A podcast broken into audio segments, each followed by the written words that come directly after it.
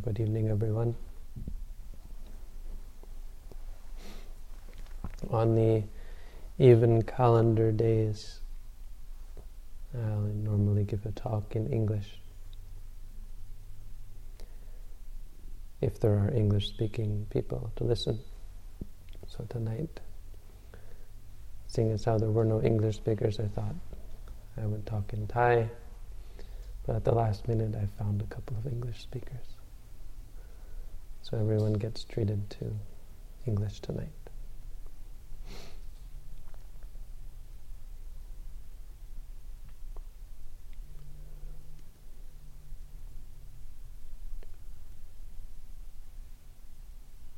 When people first approach Buddhism, the first thing they notice is the Buddha, of course. That's how we first uh, approach the teaching of the Buddha is by examining the Buddha or by seeing the Buddha. And often this comes about by seeing a Buddha statue, a Buddha image, seeing people worshipping or bowing down to the image. And this is as good an inroad as any um, but like many aspects of the Buddha's teaching, it's something that is very easy to misunderstand. So, as with all aspects of the Buddha's teaching, the most important is to have a teacher, is to have someone who can explain the meaning, the correct meaning according to what the Buddha actually taught. The Buddha didn't teach us to create images create statues of himself. This isn't what he taught. It doesn't mean there's anything wrong with having a Buddha statue, but it's important that we understand the meaning of, of what we're doing for Buddhists and non Buddhists alike. The Buddha was, as we're most, most of us familiar, a prince. Uh, before he became what we call the Buddha, he was a prince, living in luxury in what is now Nepal, or on the border of Nepal and India. And he lived a life very similar to many wealthy people in the modern age, having whatever food he chose getting all the entertainment he desired, having always comfortable, uh, beautiful, enticing, intoxicating, pleasing things surrounding him. He never had to work, he never had to slave away in the fields or work in a mundane job. He was a prince, he was of the wealthy class. And probably like many in his time and, and in his position, even in the modern age or throughout history, throughout time, this sort of um, immersion in luxury and the sort of spoiling of the the potential of the human uh, status the human condition, left him terribly unsatisfied. You know, he had everything that one could possibly want, and yet his wants were never satisfied. Because as we know about pleasing things, they, they lead to nothing but addiction. We're addicted to drugs, we're addicted to alcohol, but we're also addicted to pleasant things, pleasant sights. We want to see beautiful things all the time. We're addicted to beautiful smells, beautiful sounds. We want to listen to beautiful music all the time. Beautiful tastes, we want to eat good food all the time, and we find that we're never really satisfied. And these things never really make us happier in general. You can say you're happy when you get what you want, but you can't say that these things really make you happier as a human being. They really satisfy you. if this were the case, then we wouldn't see rich people taking drugs or um, alcohol or so on. We would see rich people in total peace and happiness. And yet we see there's a good, good example that's in the news, uh, sort of a quasi-Buddhist news, is Tiger Woods, whose mother is Buddhist and who claims to have been practicing Buddhist, some Buddhist teachings. Terribly unhappy. And how addicted he became to, you know, the wealthiest sports, and uh, uh, athlete in the world, and you know, just a, a beautiful wife, a wonderful family and home and everything, and completely unsatisfied. And it's led to great suffering for him, as we can all see. So this was the state that the Buddha found himself in. This is who the Buddha was. We want to understand it's important, it's very important, because the Buddha is the best example we have for what we're trying to do as Buddhist meditators. That's why we make images of him, because he's an example. He's not a god, and I think that should be clear as I explain who he was. He's not someone we worship. He's not someone we pray to or wish ask for things from. Someone we respect and venerate and try to emulate as much as possible, as best we can. And so we have images. We don't need images, we like images. And it's very helpful for ordinary people who tend to find it useful for them to quiet their minds. When they think of the Buddha, when they see him, it's kind of like having a, for some people, when they're still growing up, they still need like a father figure, you could say.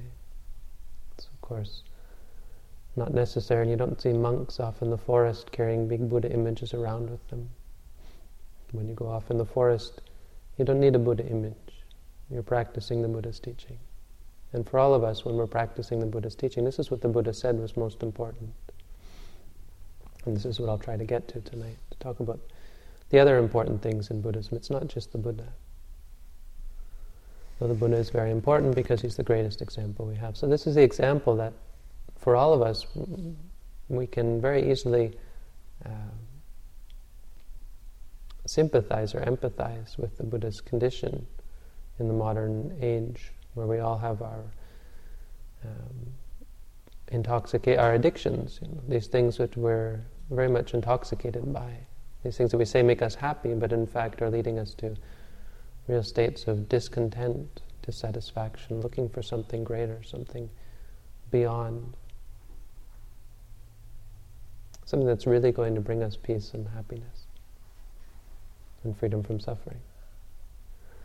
So the Buddha left home, and this is, we've always heard about how the Buddha left home, and a wonderful wife and a, new son and he left them.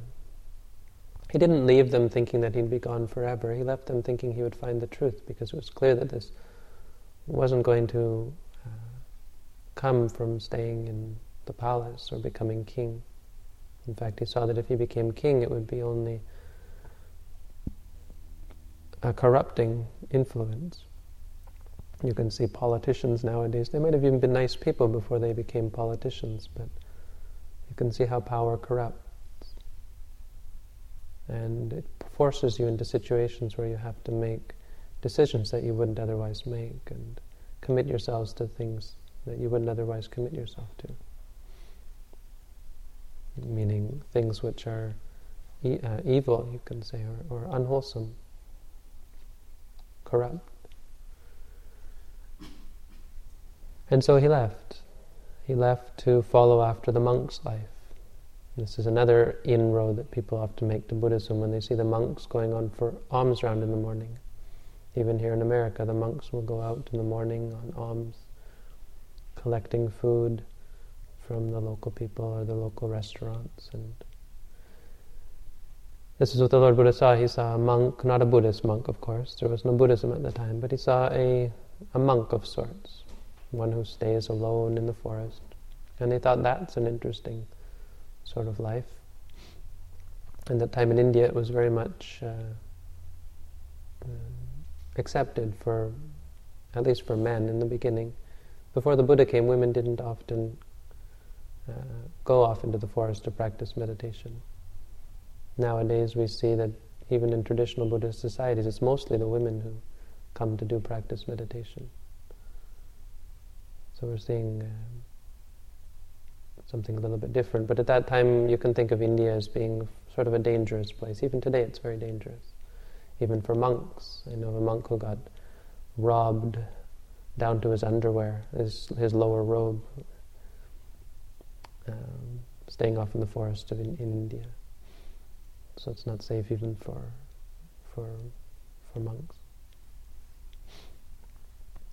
So those times you would have these men going off into the forest and, and practicing meditation. And so that's what the Buddha did. He went off and started practicing meditation. The Buddha to be. And he practiced various types of meditation which are calming, you can say tranquil. These kind of meditations that you see everywhere. And this is what we normally think of meditation, is that it makes you calm. It quietens the mind down. You can see as we sit here, our minds are anything but calm. Our minds are going chasing after so many different things things that we have to do next, things that we did already, feeling bad about bad things we did, feeling good about good things we did, thinking about what we're going to get next, what we're going to do next. Maybe liking what, what's happening now, not liking what's happening now. And so we often think of meditation as a way to relieve that temporarily, to go off and sit and be quiet and have a a very focused state of mind, very quiet state of mind. So we practice these meditations. It's kind of an escape from reality for a while. And he realize that this escape from reality is always only temporary. You work so hard to become peaceful inside. And it's like a physics equation. However hard you work, that's how much benefit you gain. The Buddha called it sankhara dukkha. It's still suffering. It's still stressful because you have to build it. Sankhara means you have to form it, you have to work at it. And when you stop, it disappears, and then you're left dissatisfied again. So he left these teachers that he had who taught this tranquility meditation, and he went off and he came to understand that, that he had to look at reality and come to understand reality. And this is where we get the Four Noble Truths, and this is the Dhamma. This is the second important thing in Buddhism. So I'm going to leave the first one behind now and start talking about what is it that he realized, which is called the, the Dharma, you say in, in Sanskrit. We hear this word Dharma. Because as I said, the most important thing in Buddhism is not exactly the Buddha, it's what he taught. It's the, the practice or the teaching. And so this is what we generally know about Buddhism is that it's they teach meditation. You want to learn meditation, go find a Buddhist. Because that's what Buddhists do. We practice meditation.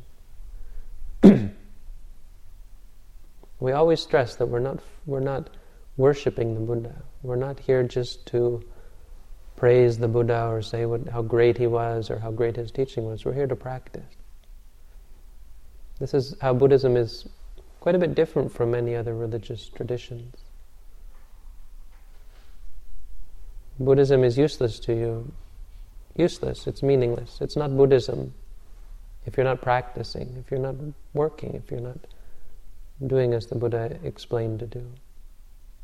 It, it does you no good if you worship the Buddha or say, I'm Buddhist, or say, I uh, believe in the Buddha, I believe he existed, and I believe he's the Buddha, and so on. It does you no good. It might do you a little good if it makes you feel happy. I mean, this is this is what faith does. No, when we talk about faith-based traditions, it makes you feel very peaceful and happy to believe. But it's not Buddhism. Buddhism is not a belief. It's not a faith. Buddhism is a practice. It's a path, and it's a realization that comes from the path. That has nothing to do with the Buddha. You don't realize the Buddha. You realize the Dhamma, his teaching. And this is where Another point where people often enter into Buddhism when we talk about the Four Noble Truths. So when we, if we ever study Buddhism and the encyclopedia definition, we'll always come across the Four Noble Truths. And as I've said before, the first noble truth is, uh, they always say, the first noble truth is that life is suffering. And that's not true. Please don't quote me on that. The Buddha never said that. I mean, I've never come across any place where the Buddha said specifically that life is suffering. That's not the First Noble Truth. It certainly is not the First Noble Truth. It's not the view of the Buddha, as far as I understand. Life is suffering is, is, is, is not the First Noble Truth. The First Noble Truth is that there is suffering. Suffering exists. Because this is why we suffer. We ignore the truth. We run away from the truth. We do anything we can to stay as far away from we, as we can from the truth of suffering. When suffering comes, we're always in denial. We're always trying to find a way to not have to experience that experience. When we have pain in the body, we don't want to experience it. We want to run away. We want to change our position or uh, go see a masseuse or take a pill. Uh, something, anything that will get rid of this uh, feeling of suffering. When we feel sadness or depression, we want to take drugs or alcohol. When we uh, feel stress or anxiety, we want to take a sleeping pill, and so on. We have all sorts of Prozac and, uh, and, and all of these drugs now that that they're just coming out with studies saying that they're useless, or even worse than placebos. It'd be better if you just took a placebo. You'd have better results, they say. This is because this is, these are diseases of the mind. The, the, the problem is our, we're, we're not looking at the problem. The problem is we're not paying attention to what is the real problem. We don't know anything about it, put it simply. The problem is we haven't a clue about the problem. It's like you have a sickness and you don't have a clue what the sickness is. How could you possibly diagnose it? How could you possibly cure it? If you don't know what is wrong with you, you know, you don't, you, you, feel bad, and you got all these medicines in front of you, or you've got all different kinds of food, and you don't know what the sickness is. How do you know what food to eat? How do you know what food not to eat? How do you know whether to, to take this medicine or that medicine? so this is the core of the, the key of the Buddha's teaching. If you want to understand what is it the Buddha taught, he taught us to look at the problem, to look at reality, not just the problem, to just look at reality and come to see it in its full spectrum of experience. Because clearly some parts of experience are going to be undesirable. There are going to be things that we don't want to look at. But the curious thing is that the more we run away, run away from these experiences, the more painful they become the more stressful they become. And this is what we don't see. We don't see that it's actually our attachment to certain experiences that is the cause of suffering. It's our partiality, our inability to accept all of the full spectrum of reality that is the cause of suffering. This is the second noble truth. That the surprise is that none of these things are really suffering. This is why life can't be suffering. None of, those, none of these things are really suffering. None of these things really have the power to hurt us. Pain in the legs, pain in the back, pain in the head, pain in the heart, stress, anxiety, fear, worry, sadness, and so on. The only reason that these things can really hurt us is because of our attachment to them, our aversion to them. And so we either act out upon them doing something nasty when we're angry or chasing after good things when we're greedy. Or we want to r- run away from them. We repress them. We find a way to escape from them. We never look at them. We never come to understand them.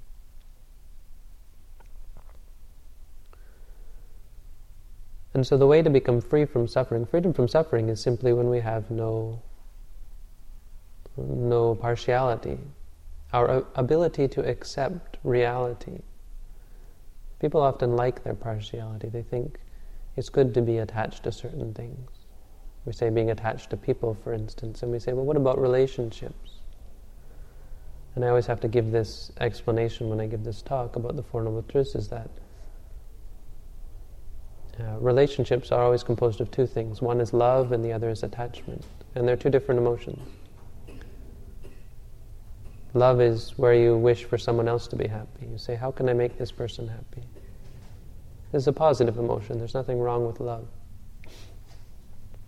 But attachment is where you say, How can this person make me happy? Where your, your thought is that you wish for the person to make me happy and you're, you're looking for something from them. And this is negative because if I'm attached to you and you're attached to me, then we're both only looking out for our own happiness. We're always trying to get something from someone else. So this is why our relationships always fail, whether it be friendships or partnerships, whether it be family relationships. Our uh, selfishness, our, our desire for other people to make us happy all the time give us what we want, make us please us. This is what leads to suffering. This is what leads to um, breakups, even breaking up of families. So this is a negative one, and this is what we're talking about here. This is the cause of suffering in all ways. So the cessation of suffering is simply when we accept reality for what it is. Because the reason why partiality is no good is because we can never always get what we want.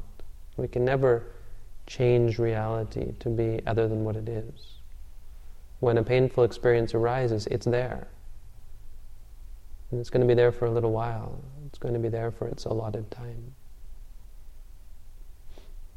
All we gain by running away from it is more and more stress and suffering because we can never p- hope to uh, cure it. We can never hope to make it so that this situation never arises again. In fact, our, our simple, simply running away from it is a stress. It's something that takes us away from reality, takes us away from nature. When in reality these experiences are neutral, are, are simply real. So this is the, the third noble truth is simply this, that we instead of running away from the experience or trying to be free from whatever it is that's causing, we say, is, is painful, we change our mind about it. We come to understand it and see it for what it is, and we do away with this um, partiality, this needing for it to be something other than what it is. And this is the fourth noble truth: is this path, and this is the meditation. This is the most important one, really, because the rest are just theory. Okay, you can agree with me or disagree with me.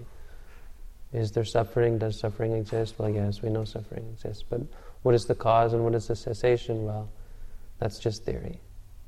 I can say freedom from craving is, is, is this cessation of suffering.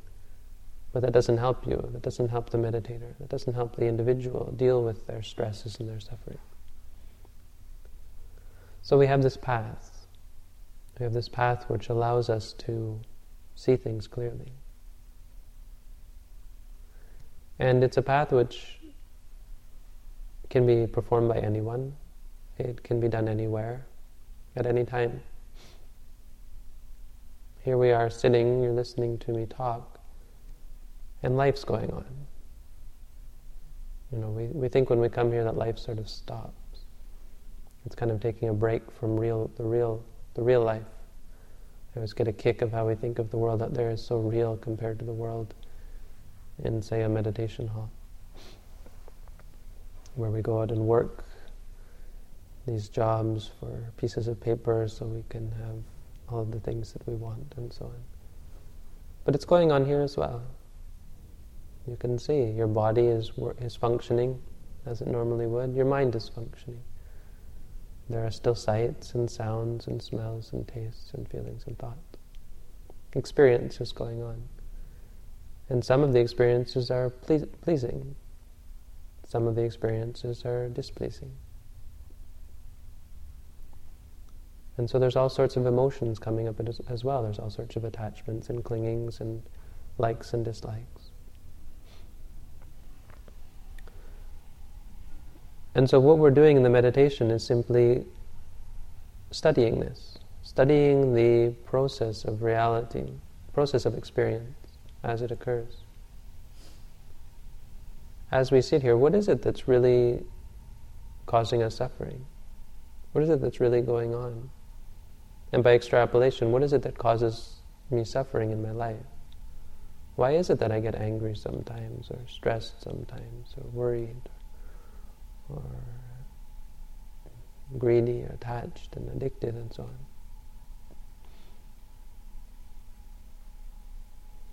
And so we look and we're going to start watching reality. And how we do this is we have a tool.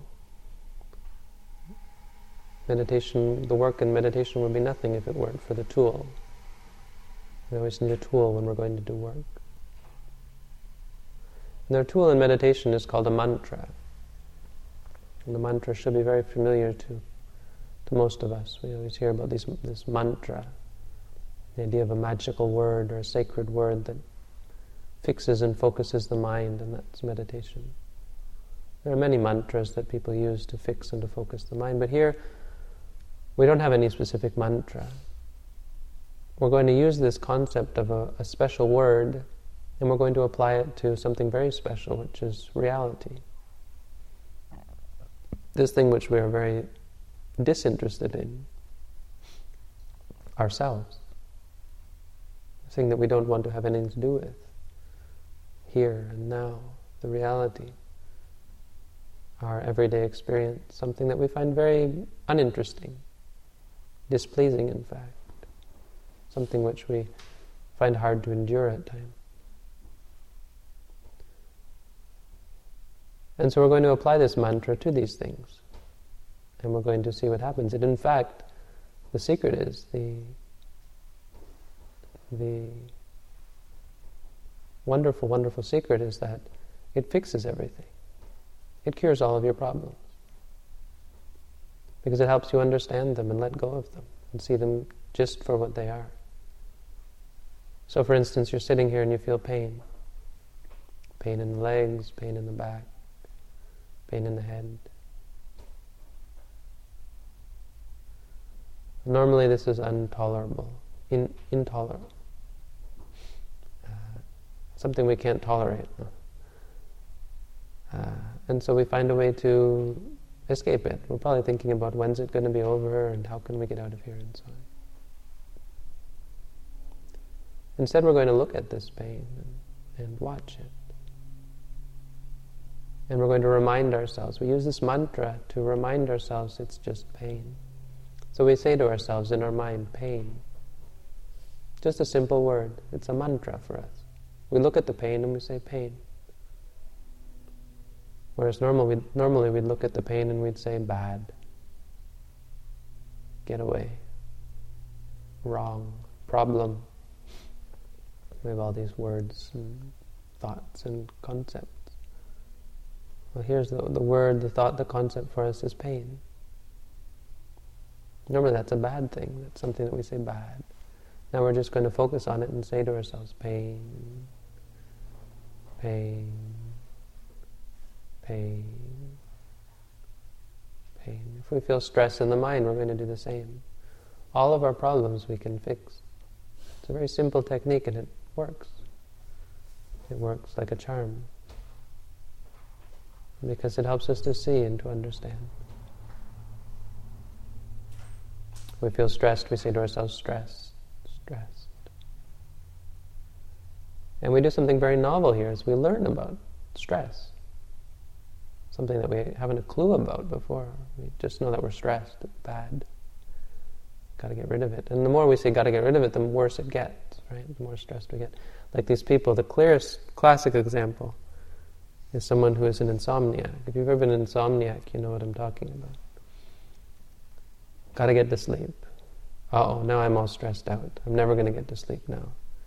Got to stop stressing. Stressing is bad. And you start stressing about your stressing. And then you know that you're stressing about your stressing, and that makes you more stressed and worse and worse until you're up all night. Your mind gets totally whacked out until you finally fall asleep from sheer exhaustion.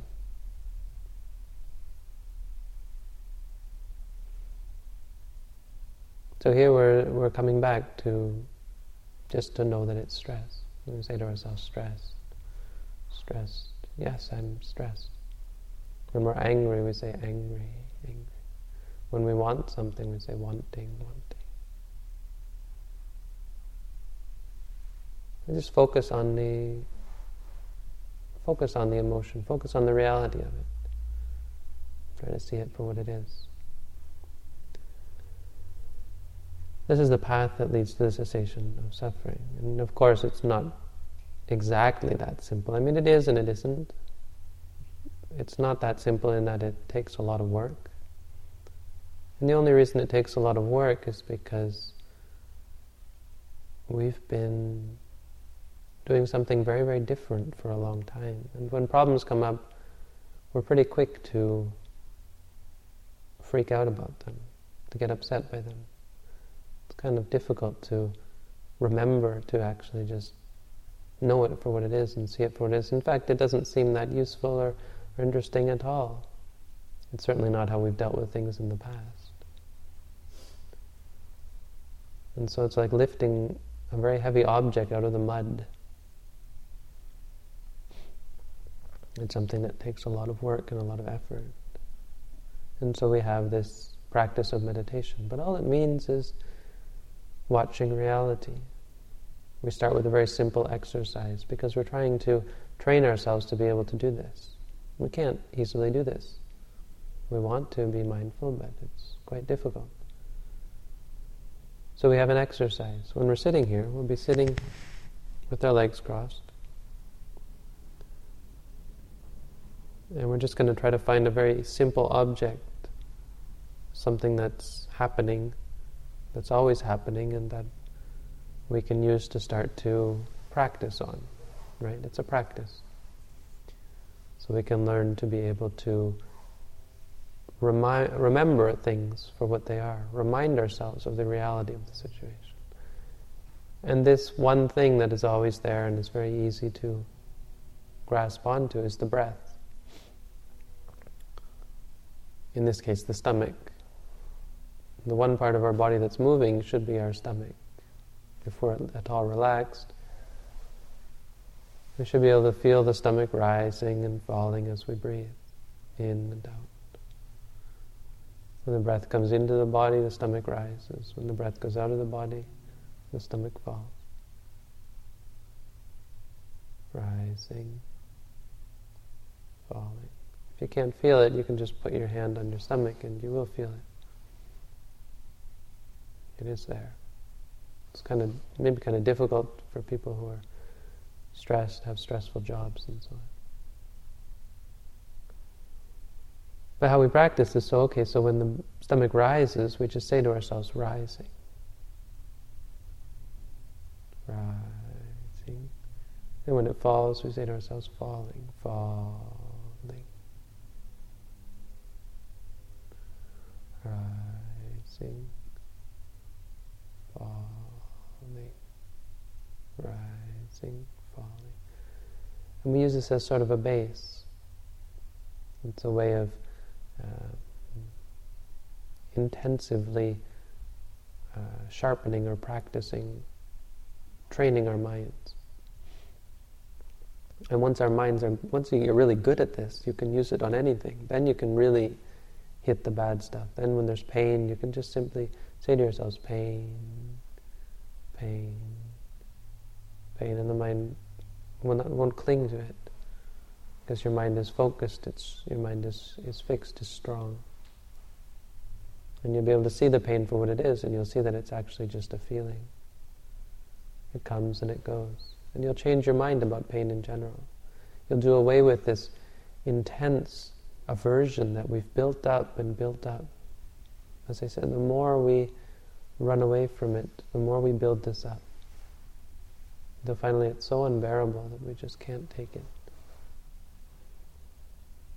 Here we're going to undo all of that. We're going to come back to it's just pain.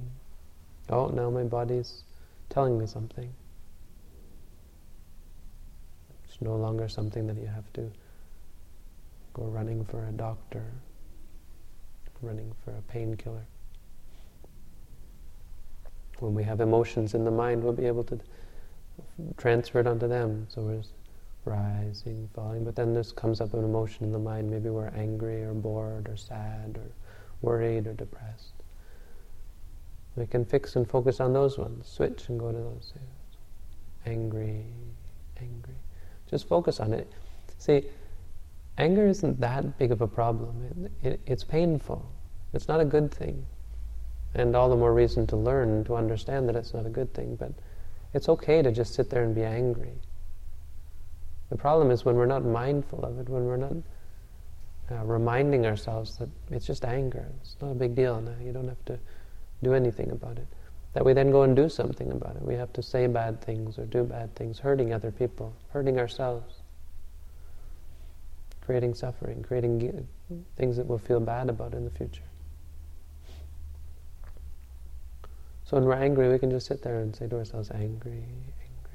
Because it will eventually go away. It's not going to be there forever. And it's going to be a little bit uncomfortable. But as you get better at this, it doesn't, uh, it, it doesn't last. something that comes and goes. As you get better and your mind gets stronger and your mind starts to give up these more of these emotions more and more, you find it doesn't come nearly as strong. Eventually you can be free from these kind of emotions.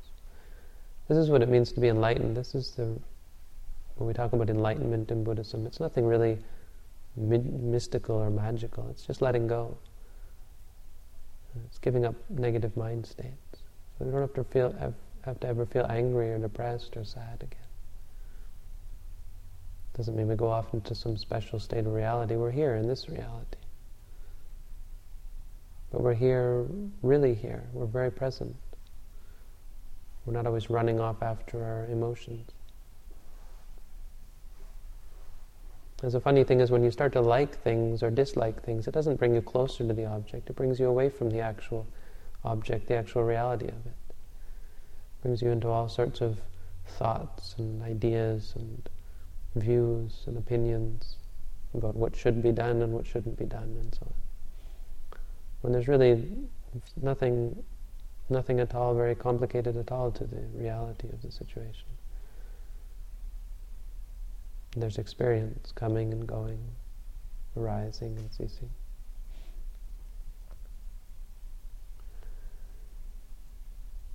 And so this is the Dhamma that the Lord Buddha taught. He taught us to practice this. This is a very simple practice. It's called mindfulness. It's something that leads you to th- see things clearly, understand every situation, every problem that we have clearly, and be able to assess it and deal with it in a rational, calm, and clear manner without getting upset without um, falling into stress and suffering. So this is the second important thing in Buddhism. The third thing I'm not going to go into, but I'll just say what it is. It's the people who practice. There are three important things in Buddhism. There's the Buddha, who is the greatest example uh, on earth of, of a meditator that you could find. The Dhamma, which is the teaching, the meditation teachings that he gave that allow us to uh, become free from suffering. And then there's all of us. This is the most important thing or another, you know, the, the third most important thing in Buddhism. One of the three most important things is all of us. That without people practicing, it's really meaningless. Without the actual meditators, it's uh, it's not really Buddhism. And when we do practice, the most important thing for us is ourselves. It's applying the Buddha's teaching to ourselves which just means learning, coming to understand ourselves. Doesn't mean accepting any dogmas or beliefs. It means looking at things like our stomach, you know, rising, falling. It's really not a very dogmatic belief. You don't have to believe anything. Your stomach is there, you know it's there. So we just watch it and remind ourselves of what it is, creating this clear thought and clear awareness. And we come to see many, many things about ourselves. We come to do away with many unpleasant un, unwholesome states of mind. Irrational behavior. It's all irrational behavior. It's based on ignorance and misunderstanding. That's the only reason why we suffer. It, it's an axiom that that wise people shouldn't suffer. You couldn't call someone wise if they if they did things that caused themselves suffering. So in that sense, all of us are simply unwise.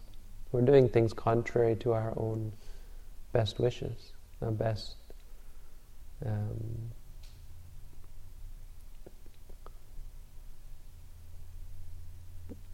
contrary to what is best for ourselves. And the only reason we could do this, you can say, is because we're lacking in wisdom, lacking in understanding. If we understood, we wouldn't do it. So when we understand, we don't do it.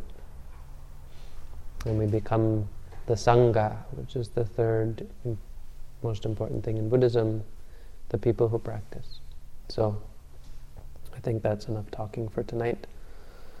And now we'll continue with our regular meditation session until 9 p.m. So I ask everyone to first do mindful prostration and then walking and then sitting. Starting.